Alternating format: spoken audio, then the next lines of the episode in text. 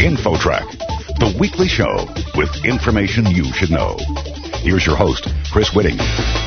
We often hear the advice that it's important to build a nest egg for our golden years, and many Americans are doing just that. But a new study has found there's a racial disparity in how people invest their money.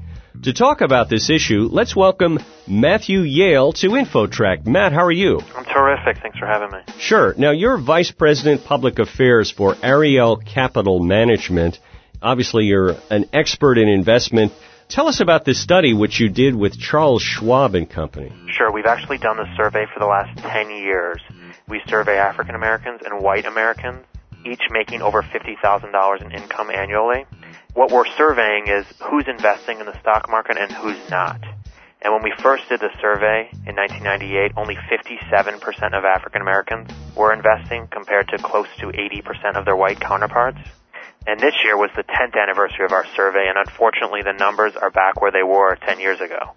African Americans are at 57%, and whites are at 76%. Now, just to be clear, you're saying that black investors, they're not investing in stock or they're not investing at all? Well, we define investing in stocks or stock mutual funds. I see. So they might have some money in a piggy bank or a bank account or savings or something, but that is correct. But not in Wall Street, so to speak. Correct. What do you make of that? What are the key reasons this might be happening? Well, first of all, the biggest and the best way to make money is by investing in the stock market over the long term. And the fact that African Americans are missing out on this great wealth builder is cause for concern for everyone. So that's sort of where we start from. We just are really concerned about this gap. You know, and the issue here is even if you're not in the minority community, this is something you have to be aware of and fearful of because we absolutely want everyone invested in the markets better for everyone. What is the approximate return you can get over a period of time from being in stocks or in Wall Street? Well, since 1929, there has been no other investment that has outperformed the stock market, specifically large cap stocks. And historically, you can expect to receive an average return of about 8%. But obviously, there's years that are going to be terrific and years that are not going to be so great. But over the long run, roughly about an 8% return is what you can expect. So minority investors are really missing out here if they're not investing in stocks because they're going to be getting a lower rate of return and therefore they're going to have less money at the end for their nest egg. Correct. And in fact, our survey showed us that African Americans on average have $48,000 saved for their retirement, whereas whites have $100,000 saved. Now, while that's a big gap, that gap gets worse over time because of what you just said. And the fact is, if that money is not in the stock market, it is not compounding at the same rate, and this 48,000 and 100,000 disparity becomes close to $250,000 over a 25 year period, assuming that the white investor has their money in the stock market and the African American investor does not. We're talking on InfoTrack with Matt Yale, Vice President Public Affairs for Ariel Capital Management, and the study that his firm did with Charles Schwab showing that black investors tend to shun apparently the stock market or the more higher return investments that they could be making. Now, in terms of educating or informing the minority community, have any steps been made to try to, you know, spread the word that it would be better to invest in Wall Street? Absolutely. And what we did this year, actually, because it's the 10th anniversary of our survey, we held a summit at NASDAQ in New York City where we invited key sort of thought leaders to help us think about what we can do to close this gap and we sort of netted out on three specific buckets. The first is for African Americans, the gateway to investing is the employer, and specifically the 401k or defined contribution plan. So there is a lot that the employer can do to really work with the minority community to get minorities investing. And specifically what we've thought around that area is we would like all employers to start thinking about participation in their 401k plan by race. And what I mean by that is they need to take a very basic census and look and see are their minority employees investing at the same rate as their white employees. And what we've found in the corporations that we've asked to take a look at this data, the answer is no. There's a huge gap, which confirms what we've found in our survey. So we think if employers can come to terms and realize that there's this gap, they're going to want to do something. Second, you know, the whole issue of financial literacy, what we want to see is eventually every school in the country with a saving and investing curriculum. I was going to say that starting early with this information is got to be critical. Absolutely. And actually, that's one thing that we focused our efforts on here at Ariel is we actually help support a school in Chicago, a public school, where we give each first grade $20,000 of real money to invest. And the students, when they get to sixth grade, are actually making investment decisions. Seventh grade a little bit more, and eighth grade even more. And when they graduate, they take the original $20,000 and give it back to the first grade, so the program is self-perpetuating.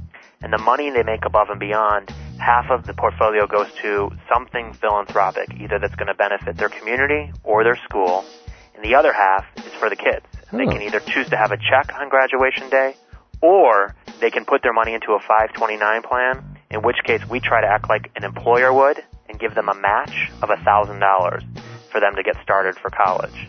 And our curriculum and our program is the only such in public schools anywhere that we know of where we're giving real students real money to manage. And our students, 99% of them are African American.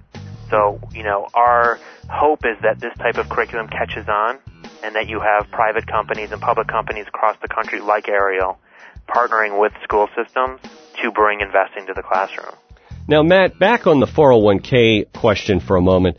Is there a way that an employer could just default people into 401k so, you know, they have the option to not be in it, but they would just by default be in it? Is that allowed? There is. That's a great question. Actually, Congress and the President recently passed the Pension Protection Act, which does exactly that. It opts in employees. Mm-hmm. So by just basically automatically enrolling your employees, which is what's going to start to happen, you're going to have a higher pickup and more investors. However, there's one, you know, major concern that we have with that, and that is that if you think that you're automatically investing, you may just put the car in cruise control and not do anything. And the fact is that the rates of which automatic enrollment hit are not enough that that alone is what's going to help provide your retirement. I see. So you've really got to think about it and monitor it and be aware of where your dollars are. Absolutely. And do supplemental work. I mean, the idea that your 401k is going to be your only retirement vehicle, while it's a terrific vehicle and something you should take full advantage of, you also need to think about having an IRA, doing other things that are going to supplement your retirement savings. Because the reality is, in this country, we're seeing a dramatic shift from a pension plan or defined benefit world to a defined contribution world where the onus is on the employee to save for their own retirement. Yeah, and unfortunately, Social Security is not necessarily going to be there forever either, just based on the numbers. Yeah, that's definitely something that no one who's working now should really count on. And yet, according to this study, blacks are more likely to rely on pension or Social Security rather than a 401k. So obviously, this is a much needed program. That's correct. Anything else you can add? Any final words on this study or what people can do to maybe learn more? Two things. You know, our hope is that 10 years from now, we hopefully don't even have to do the survey anymore. That everyone's investing. That's our goal. And we hope through proactive measures that the employer takes, we hope that public education embraces the idea of having an investment curriculum and financial literacy in every classroom. We think those two things are so wonderful that if it happens, we won't even need to do this work and highlight this. In the meantime, we have all this information on our website, arielmutualfunds.com, the information from the last 10 years of surveys, as well as we wrote a black paper this year that sort of summarizes what we've been doing over the past decade and talks about what we think are real solutions to this problem. And that's spelled A-R-I-E-L, arielmutualfunds.com.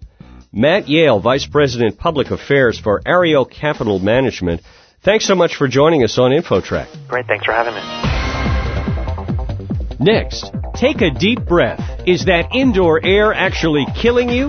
The breathtaking facts coming up. You're listening to InfoTrack. More after this.